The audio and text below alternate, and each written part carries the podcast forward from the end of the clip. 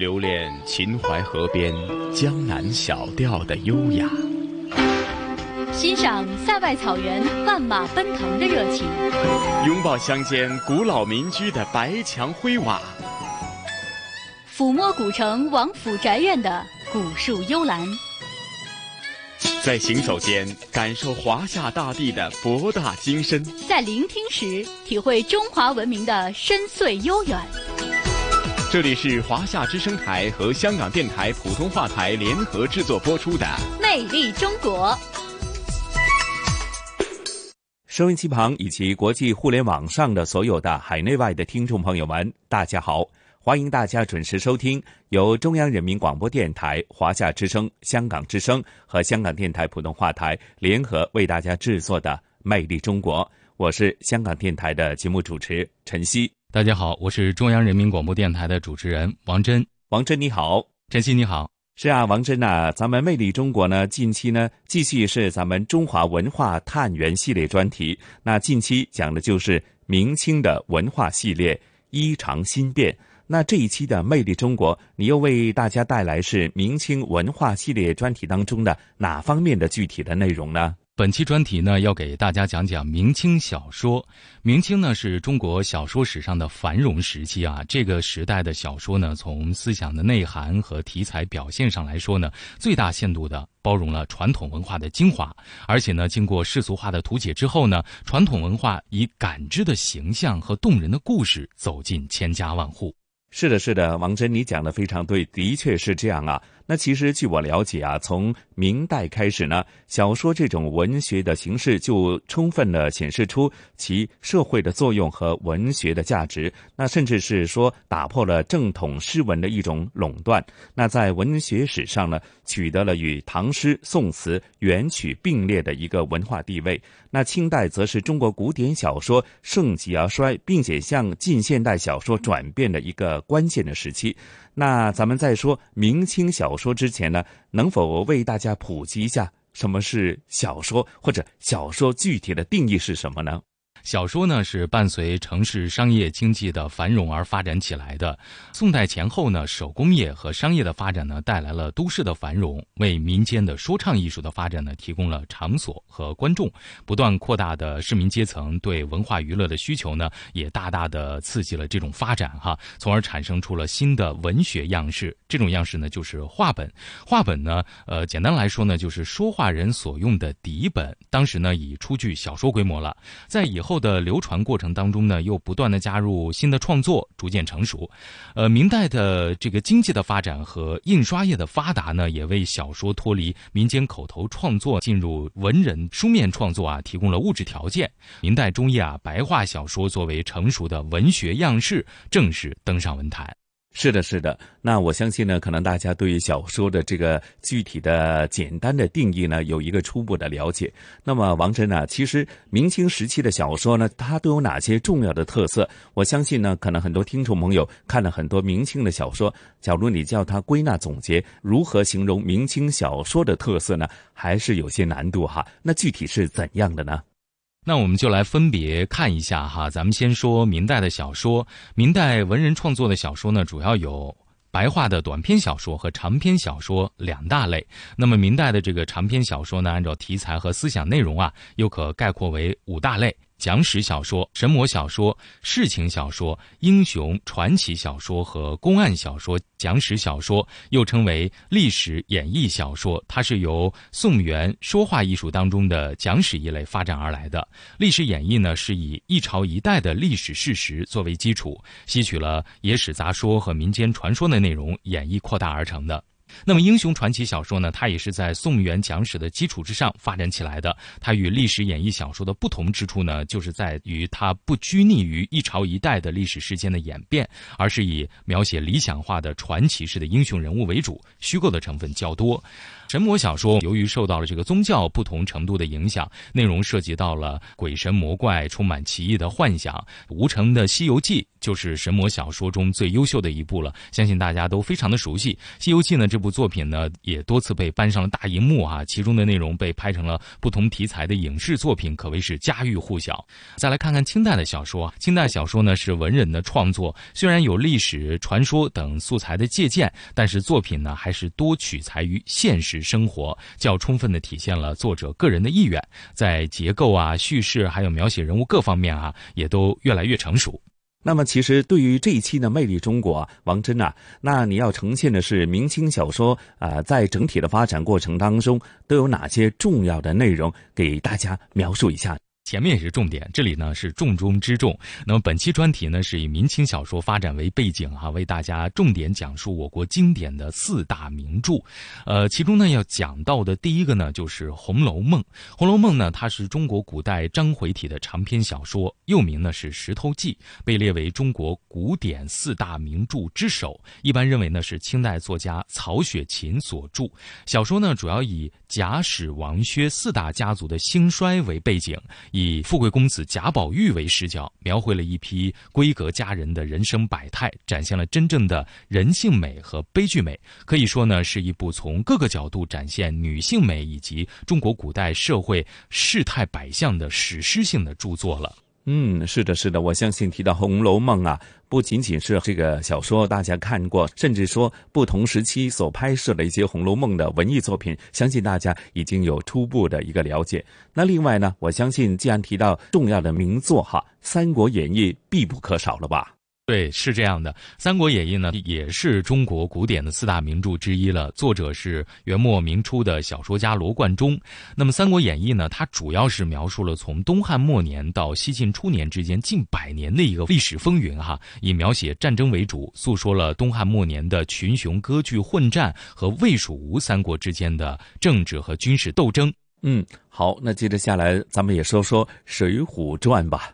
好的，《水浒传》呢，它也是我国的四大名著之一哈，是一部以北宋末年的宋江起义为主要故事背景，类型上呢，它属于咱们前面讲到的英雄传奇的章回体的长篇小说。嗯，而且呢，《水浒传》是中国历史上呢最早用白话文所写成的一个章回小说之一。好，咱们就说一下。《西游记》吧，呃，没错，《西游记》呢，大家非常非常的熟悉哈。神话小说《西游记》呢，它就取材于唐代僧人玄奘取天竺取经的事迹。这本书呢，想象非常的丰富，而且手法呢也非常的浪漫，语言诙谐，是白话小说当中的独树一帜的优秀作品。嗯，好，说了这么多啊，那咱们就马上进入今天的《魅力中国》的主题，好吗？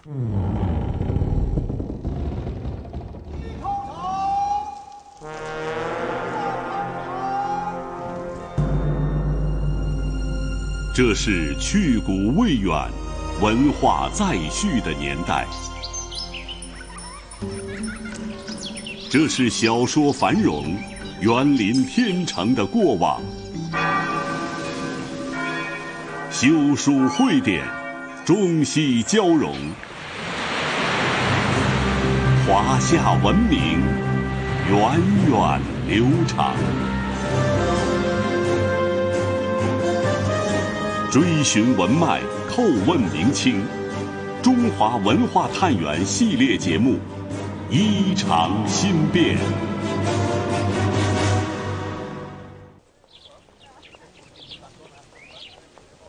北京市中心有一座1984年完成的仿古园林，每天清晨到傍晚，游客络绎不绝，徜徉其间。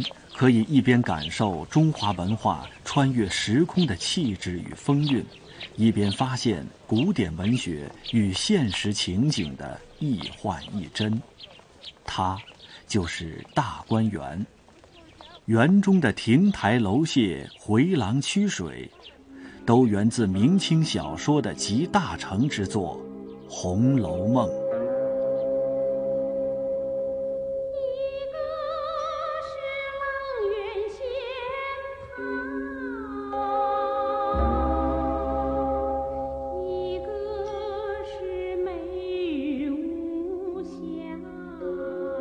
现实中的大观园能够淋漓尽致地展现小说的景致，一个重要的原因是为了拍摄1987年版的电视剧《红楼梦》。当时的主创团队希望用光影的手段展示中华古典文学名著《红楼梦》原本属于文字的精妙，也许还寄托着一种期待。期待能将作为红学源头的《红楼梦》，通过现代艺术的形式演绎出别具一格的味道。将小说原著搬上电视荧屏，也使快节奏的现代人在无暇细品书香的匆忙中，多了一个接触经典的机会。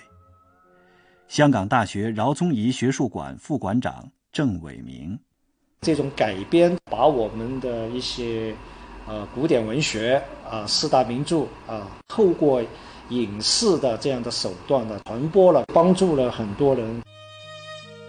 曹雪芹将当时社会的缩影、错落纷杂的关系、潜藏内心的夙愿，悄无声息地揉绘于宝玉、黛玉、宝钗等人物形象，轻轻柔柔地安置在贾府。在太虚幻境，在大观园的庭院与角落。而作为小说另一个重要特质，世态人情的波澜，则起伏在精心雕琢的词藻间，应和着因果的哲思，荡漾着难以尽言的曼妙。一部《红楼梦》，掩映着整个时代的悲喜。江宁织造博物馆讲解员陈恒，这一出曹府戏院呢，是和曹家的第二任江宁织造曹寅有关的。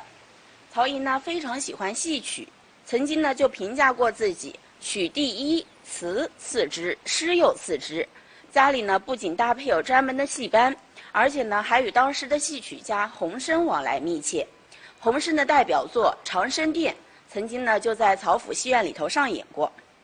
其实，在《红楼梦》中呢，它也是有很多戏曲描写的。像《红楼梦》前八十回，就有四回呢描写到了这个戏曲，而且呢，在元妃省亲的时候，还特别点到了这个长生殿乞巧这一章节。江宁织造博物馆讲解员描述着《红楼梦》中的景物。曹雪芹祖上曾相继任职江宁织造郎中和两淮巡盐御史。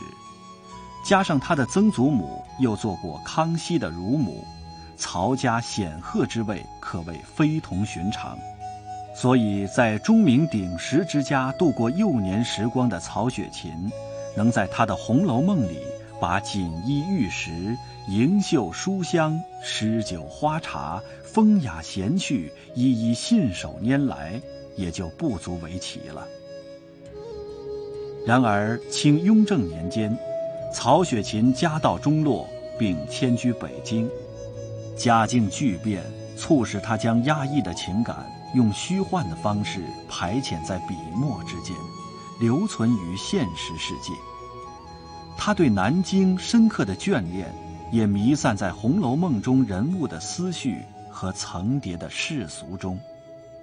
南京大学文学院教授苗怀明，曹雪芹《红楼梦》是北京西山写的。但是看他在小说里面，他反复的提及南京，南京在《红楼梦》是个什么样的一个意象？那么如果通读《红楼梦》，我们发现它是一个家园，是一个归宿的意象。从贾宝玉大家看到虚幻仙境，他打开那个册子，他一看有各地的女孩子的名字，他专门去找金陵的，看到的是金陵十二钗。那这里面说明贾宝玉有一种认同感，他一看先找自己家乡的贾府里面的主要人物死了之后。关谷啊，一定要送到南方，送到哪儿？也送到南京。再举个例子，比如贾宝玉挨打之后，那么贾母很生气，贾母就拉着贾宝玉说：“咱不跟贾政过了，我们干啥？我们回南京去。”一部《红楼梦》，一段往事情。贾史王薛四大家族的兴衰，被家庭琐事、闺阁闲情所充填。可以看作是生活在不同时代的相似呈现。宝玉、黛玉等人的爱情故事，金陵十二钗经历的美好与遗憾，府邸深巷的故事与传说，假托于深深庭院的规章与束缚，冲破樊笼的自由与希望等，则能使读者产生对现实的代入与反思。河北大学文学院教授韩田禄这样概括了《红楼梦》在中国古典小说中的独特地位：在艺术上，《红楼梦》就达到了巅峰。章回小说如果缺了《红楼梦》，中国小说的天空暗淡失色。与中华文化一同经历流转演变的小说，作为一种文学题材，相传最早出现在先秦时期，含义由琐碎之言逐渐进化为社会生活的反应。魏晋南北朝时期的志人志怪。唐代的传奇、宋元时期的话本，都是小说这种文学题材重要的发展标志。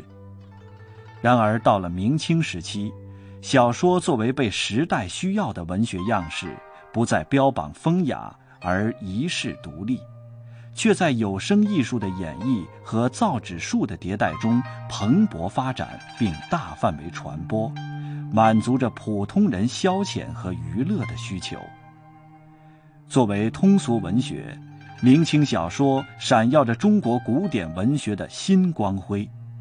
这种光辉缤纷夺目，无论是篇幅、题材，还是语言形式、体制等，都形成了观察和了解这种通俗文学的方式。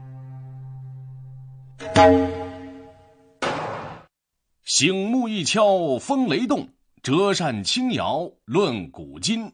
书接上文，宴桃园豪杰三结义，王教头私走延安府，灵根玉韵源流出，真是引梦幻石通灵，贾雨村风尘怀闺秀。在茶堂酒肆，回目一出，仿若一种仪式，往往便能引人驻足，屏息倾听。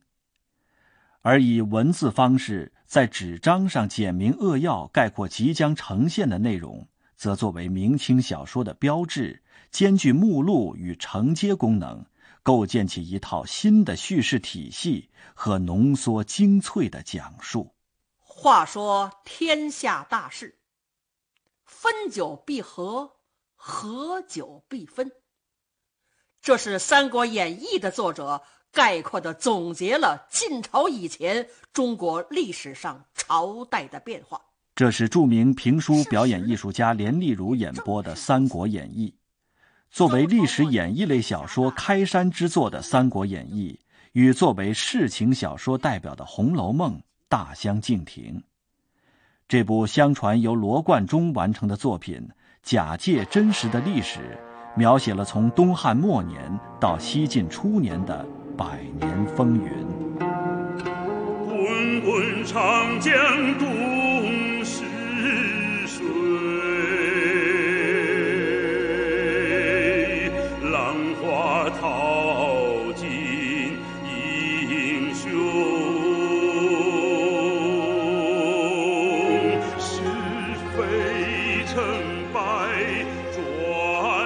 英雄叱咤疆场的荡气回肠。谋略家运筹帷幄的神机妙算，三国争霸江山归一的是非成败、欢喜与神伤。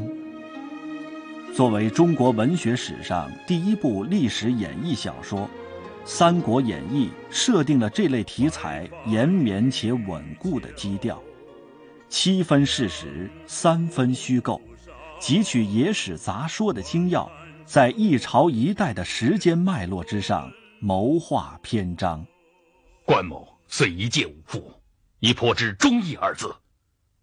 正所谓择木之亲得其良木，择主之臣得与明主。关某平生之愿足矣。从今往后，关某之命既是刘兄之命，关某之躯既为刘兄之躯，但凭驱使，绝无二心。俺也一样。某事与兄患难与共，终身相伴，生死相随。俺也一样。有遇此言。如果说西晋史学家陈寿所著的《三国志》是对于历史事实的客观陈述，那么《三国演义》就是借由对刘备、关羽、张飞等英雄人物的描写，铺陈金戈铁马、气吞山河的慨然遐想。这种描写不仅丰富了当时普通人的生活，甚至对于人们了解历史也有非常大的影响。香港著名历史文化学者郑培凯，《三国演义》的许多东西在历史上都没有发生过，诸葛亮什么舌战群儒啊，最后啊他搞了借东风啊什么，这些都编的嘛。其实很有意思，你看苏东坡写的这个《大江东去》《浪淘尽》那个里面，他讲的三国，周郎赤壁根本不提这个羽扇纶巾，讲的是周郎啊，完全不提诸葛亮的。所以这个里这里头有许多的东西呢，我觉得知识我们有的时候从宏观的讲，啊，知识体系跟史家讨论的东西有时候不太一样，可会影响这个民族文化的一些认识。有了《三国演义》，大量同类型作品如雨后春笋般出现，内容涉及从远古传说到汉、晋、唐、宋等朝代。颇为知名的有《列国志传》《全汉志传》《隋唐演义》等。如果说历史演绎是那时候人们感受穿越历史的捷径，那么几乎出现在同一时期的英雄传奇类小说，则为普通人成为英雄豪杰提供了更多的幻想空间。大河向东流啊，天上的星星参北斗啊！《水浒传》代表的英雄传奇小说，雏形大多是经过搜集和整理的江湖野史杂说，理想化的英雄形象因此也成为小说的主要人物，不再拘泥于一朝一代的历史事件的叙述和描写，而是融入了作者。更多天马行空的想象。河北大学文学院教授韩田禄，《水浒传》我们说它是正义之书。如果说三国更多的是庙堂文化的话，那么《水浒》更多的就是江湖文化的积淀。今日诸英雄在聚义厅重排座次，不分上山先后，只论功劳大小。自宋公明上梁山。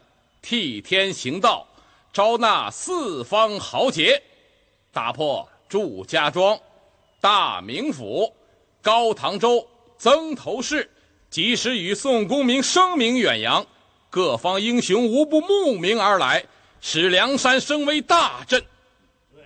这寨主之位，理应宋公明哥哥来做。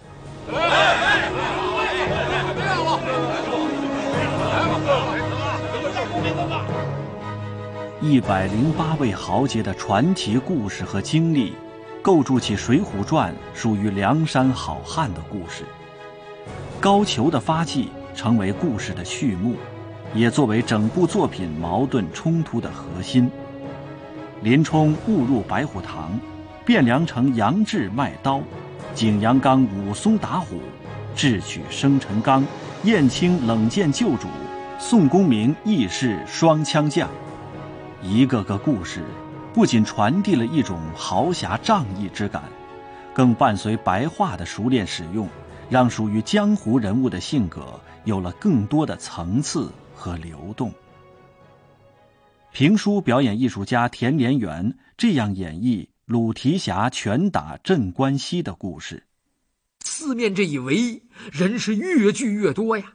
鲁达冲着郑屠就说了：“郑屠。”你拿着刀出来，怎么不动手啊？来，往你提辖老爷身上砍一个看看。郑屠把刀一举，我让你认识认识镇关西。唰，这一刀就砍下来了。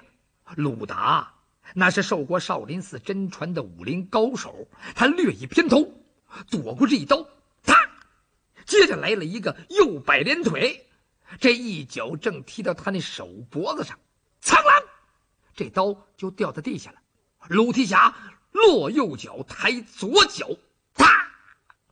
这一脚正踹在郑屠那胯骨上，踢得郑屠倒退几步，噔噔噔噔噔噔噔，扑通，他斜身扑倒。鲁达纵身往上一窜，郑屠就地一滚，咕噜咕噜咕噜咕噜咕噜，他又站起来了。啊！他伸手来抓鲁达的前胸，鲁达一把砰，正抓住他的手腕子。鲁达抓住他手脖子之后，往怀里边一带，顺势抬起右磕膝盖，砰，正倒在他胸口上。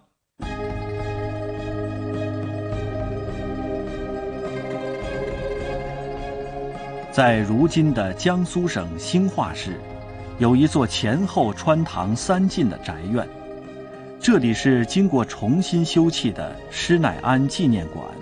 一对石狮雄踞于前的大门之内，施耐庵家谱和《水浒传》的研究资料品种繁多。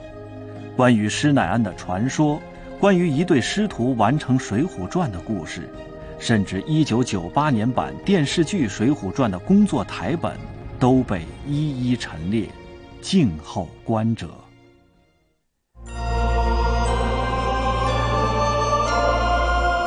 中华文化探源系列节目《衣裳新变》正在播出。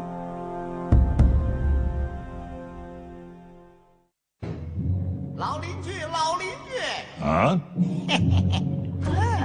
你来此何事？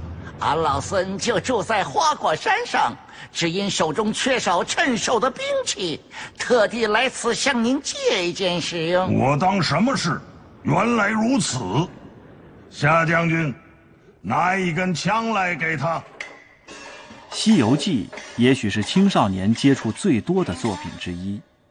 这部作品的开端用了整整七回描写孙悟空出世及其大闹天宫的故事。把那三千六百斤的大环刀拿来。水帘洞、美猴王、蟠桃宴、二郎神和哮天犬能变成三头六臂的哪吒三太子，这些让孩子既感熟悉亲近，又满腹趣味的元素，让《西游记》带上童话的色彩，并衍生出许多青少年喜闻乐见的作品和玩物。但作为文学经典的《西游记》，在深度和广度上，则可以因为读者阅历和兴趣的不同，拓展出更多被关注和思考的维度。这部由吴承恩完成的巨作，融合了唐三藏西天求取真经的真实故事和江湖流传的神魔传说。它所传达的对真善美的追求和对西天极乐世界的向往。也从一定角度架构起中国人的价值观。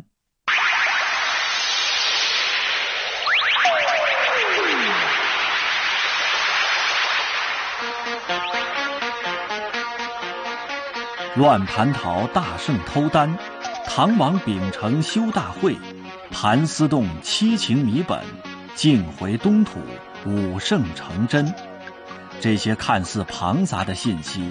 融合了佛道儒三家思想，将本是一板一眼的内容衬托得妙趣横生，又不失典雅端庄。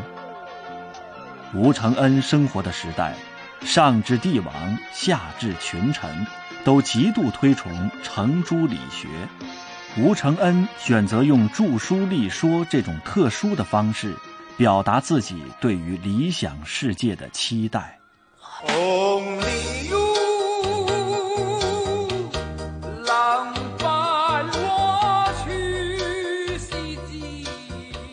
吴承恩的《西游记》虽然没能直接影响时代变迁，却为人们提供了一种全新的审视世界的方式，带来不限于生活本身的启迪。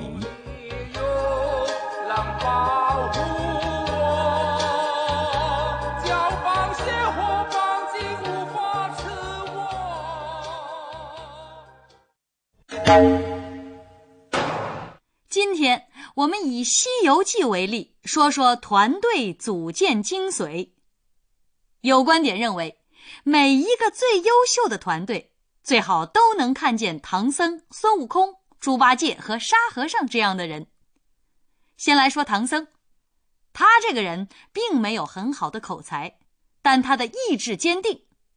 就拿取经这件事儿来说，唐僧一定要取的，任由其他人怎么变，我自不忘初心。这样的人，如果作为领导，很容易带领队伍坚定信念，完成目标。再说孙悟空，可以理解成能力强大的人。这样的人应该说优点和缺点都十分明显，但只要知人善任，能够很好的成为团队攻坚克难的力量。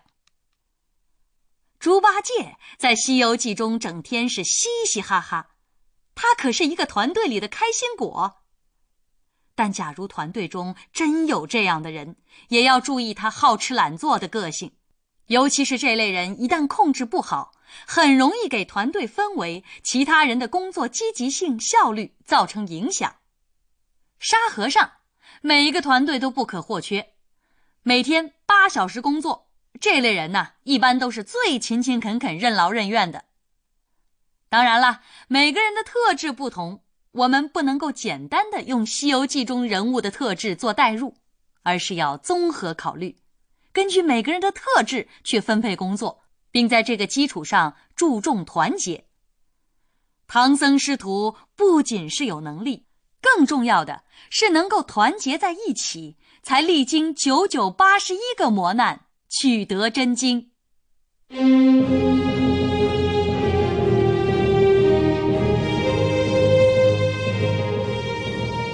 明清小说闪耀的年代。是中华古典文学又一次绽放夺目光华的时代，在数百年间佳作迭出，经典流传，《金瓶梅》《儒林外史》《三言二拍》《无声戏》等，也都拥有后世难以逾越的高度。明清两代小说的鼎盛发展，是中华文化高雅与通俗交织呈现的开始。用虚幻与现实的交叠展示历史，用传承与创新的方式抒发理想与情怀，用丰富与多元的场景构筑起中国古典文学的重要篇章。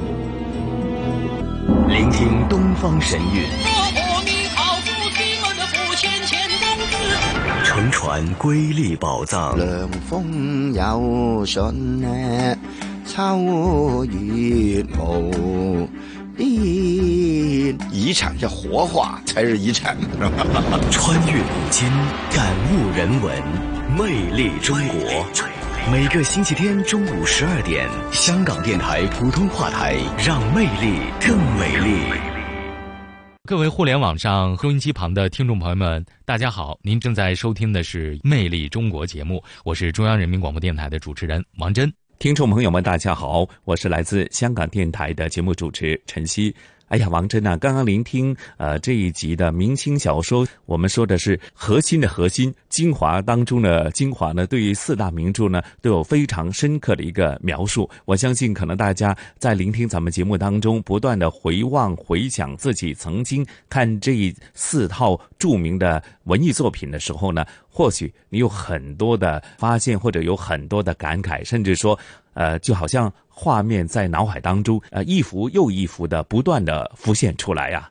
如果听众朋友们还是觉得意犹未尽的话呢，也可以在听了我们的专题之后呢，回头查阅一下相关的历史资料和看一下相关的电影，进行一下脑补更多这四大名著的一些精彩的内容。好，那么接下来呢，我们将进入到本期的香港故事的环节啊。在进入香港故事之前呢，我们先来跟晨曦聊一聊啊。那本期的香港故事会给大家带来哪些不容错过的精彩内容呢？哎，说不定啊，呃，咱们刚才聊到的这些。明清的四大小说呢，在接着下来香港故事的专题当中，或许要介绍的这个展览呢，也会有这些书籍可以买得到，甚至是观看得到哈。那说的就是香港书展是作为香港最大型的展览之一，已经是啊香港展览业的一个响亮的品牌，而且呢，在不知不觉当中啊，香港书展呢已经是踏入了第三十届。那今年的书展就以科幻及推理文学作为年度的主题，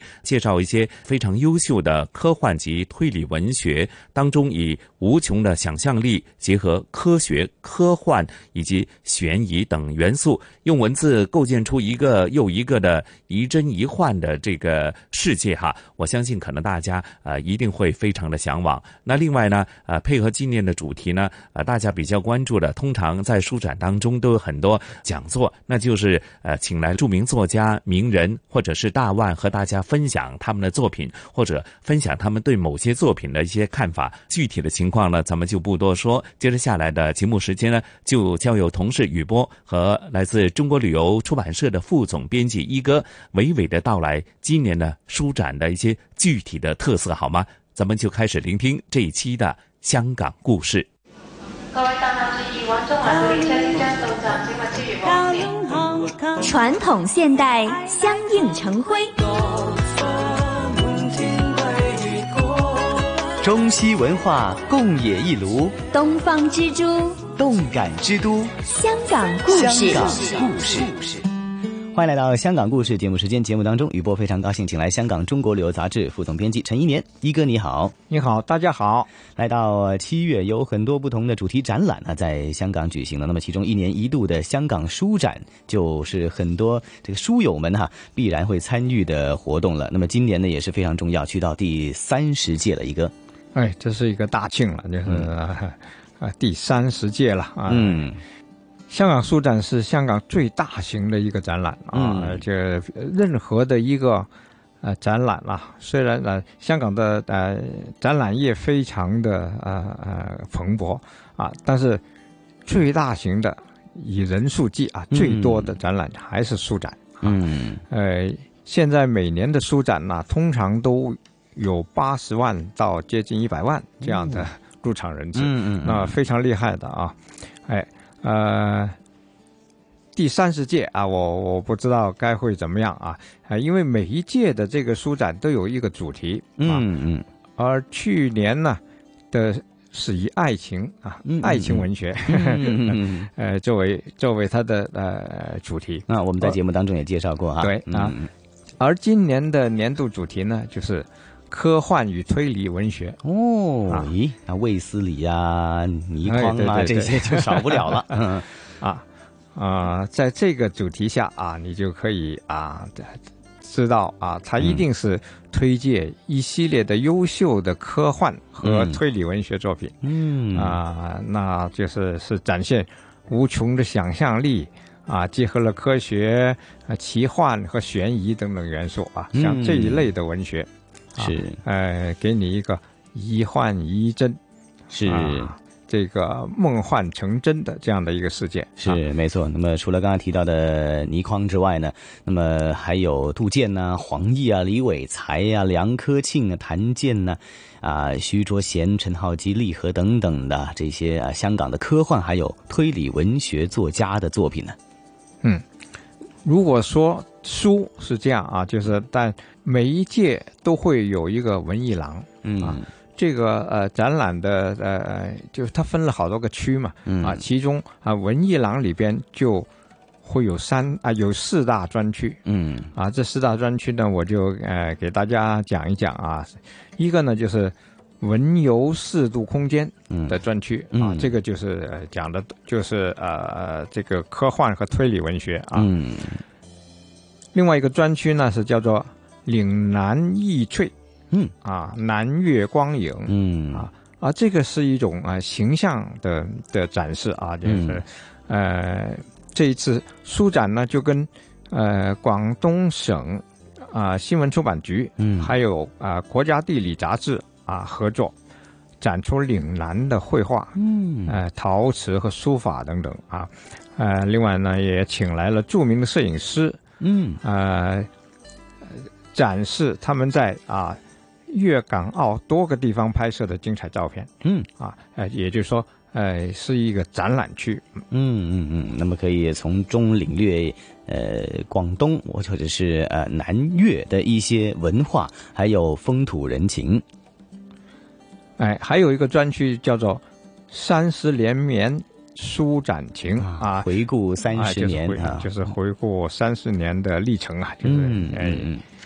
因为香港书展是是经过很多个阶段的发展啊，嗯就是也转换过不同的地方啊，嗯嗯嗯，哎，规模也是越来越大啊，嗯而且越来越国际化啊，嗯所以呃，通过这个专区你可以看到啊，香港书展的历程。嗯，那么其实还有一个呢，非常有意思，我觉得叫做“方寸情怀”的一个专区哈，是关于藏书票的精品。哎。藏书票呢，可能呃，香港的年轻人都不太知道了啊，嗯、因为这是一种呃，可以说是比较传统的一种啊、呃、艺术。是，呃，这个艺术在在呃阅读这个实体书的时代啊，嗯、是还是很流行的。嗯，呃，藏书票是怎么回事呢？就是呃，人们啊，为了啊、呃、标志自己。所藏有这些书啊是自己的啊，并且呢给予他一种呃寓意啊，嗯、所以呢就会呃制作一些藏书票哦，贴在封面或者封底上啊，嗯嗯呃，而这些作品呢往往是自己的呃的的称心制作，可以说哎、呃、主要是用画的形式啊，呃更最多的呢就是版画，因为版画可以。呃，把它印成多张啊，譬如你你刻一块、嗯、呃、哦、小小方印，嗯嗯啊、呃，大概就跟这个邮票大小啊，嗯嗯，然后你就盖出很多很多个藏书票，嗯，你有很多的藏书都可以贴上，呃、又可以转换不同的形式啊，哦、不同不同的画面，呃，另外呢，呃，这些藏书票又成为一种。啊、呃，像集邮一样的收藏品，对对对啊，嗯、不光是实用的啊，啊还还是集邮一样的收集它，嗯，还要跟呃自己的书友交换啊，嗯，赠送啊等等啊，哦、就是变成了一种哎、呃、很流行的一种艺术品，嗯，哎、呃，但是呢，到了现代啊，就是到了到了呃这个呃网络时代啊，啊。就是很多人已经不看实体书了啊，那这个这个藏书票呢？就逐渐的就呃比较少人接触啊，哦、啊，但是呢，呃这一次的这个呃呃专区啊，嗯，方寸情怀，嗯，这个专区啊，就是让大家能够重温那个时代啊，哦、并且推广啊，使到呃现在啊年轻人也知道这种艺术，甚至爱上这种艺术。嗯，这个很难得啊，其实呢，哎、就是嗯，但是呢，嗯。呃。到底是到了这个网络时代啊，哦、就是那已经，呃，这个藏书票的制作已经跟以前不太一样啊。啊以前呢，就是，呃，真的是刻板，嗯。啊，就是用木板或者别的一些材料啊，就刻成了这个呃呃版画的一个印模，嗯，把它盖出来啊，然后再加加上自己的签名，嗯。啊，编号等等啊，就是让它形成了一种小小的版画，嗯。啊，但是呢，呃，现在。很多的这个藏书票的票友啊，就改变了一种方式啊，就是用电脑制作。哦、啊，嗯，啊，电脑制作呢，呃，有它的方便性啊，嗯、就是能够呢有很多的变化，嗯，并且呢，呃，比起这个原来的那种版画藏书票，需要自己有呃一定的这个造型功力啊，就会画画。啊，但是呢，呃，嗯，如果是用电脑来制作的话呢，可以借鉴很多啊，就是网上流行的一些形象啊，就把它组合成为画面。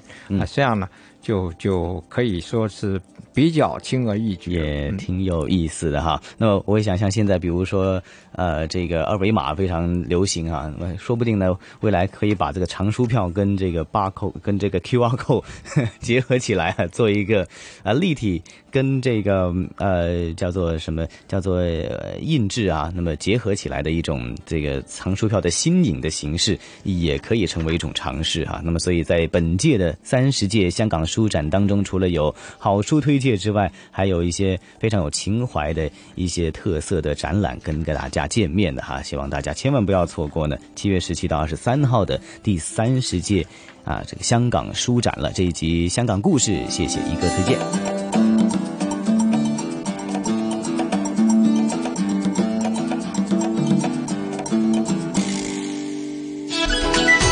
这里是华夏之声台和香港电台普通话台联合制作播出的《魅力中国》。这里还是由中央人民广播电台、华夏之声、香港之声和香港电台普通话台联合为大家制作的《魅力中国》。哎呀，王真啊，聆听了咱们这一期的香港故事，那在故事当中呢，所描述的第三十届的香港书展呢，所介绍的这些具体的内容，是否令您非常的好奇和非常的向往呢？真的是这样，而且我觉得每一年的香港书展呢，我们大家如果都去到的话，都会发现一些。不一样的特点，然后找到一些不一样的惊喜。是的，是的，我们通过阅读来令到自己的知识更为丰富啊，通过阅读令我们的这个视野呢更为宽阔，所以也鼓励大家多一些阅读哈。那好了，那咱们今天的节目时间就告一个段落了。那王真和晨曦约定大家下星期同样的《魅力中国》的节目时间不见不散。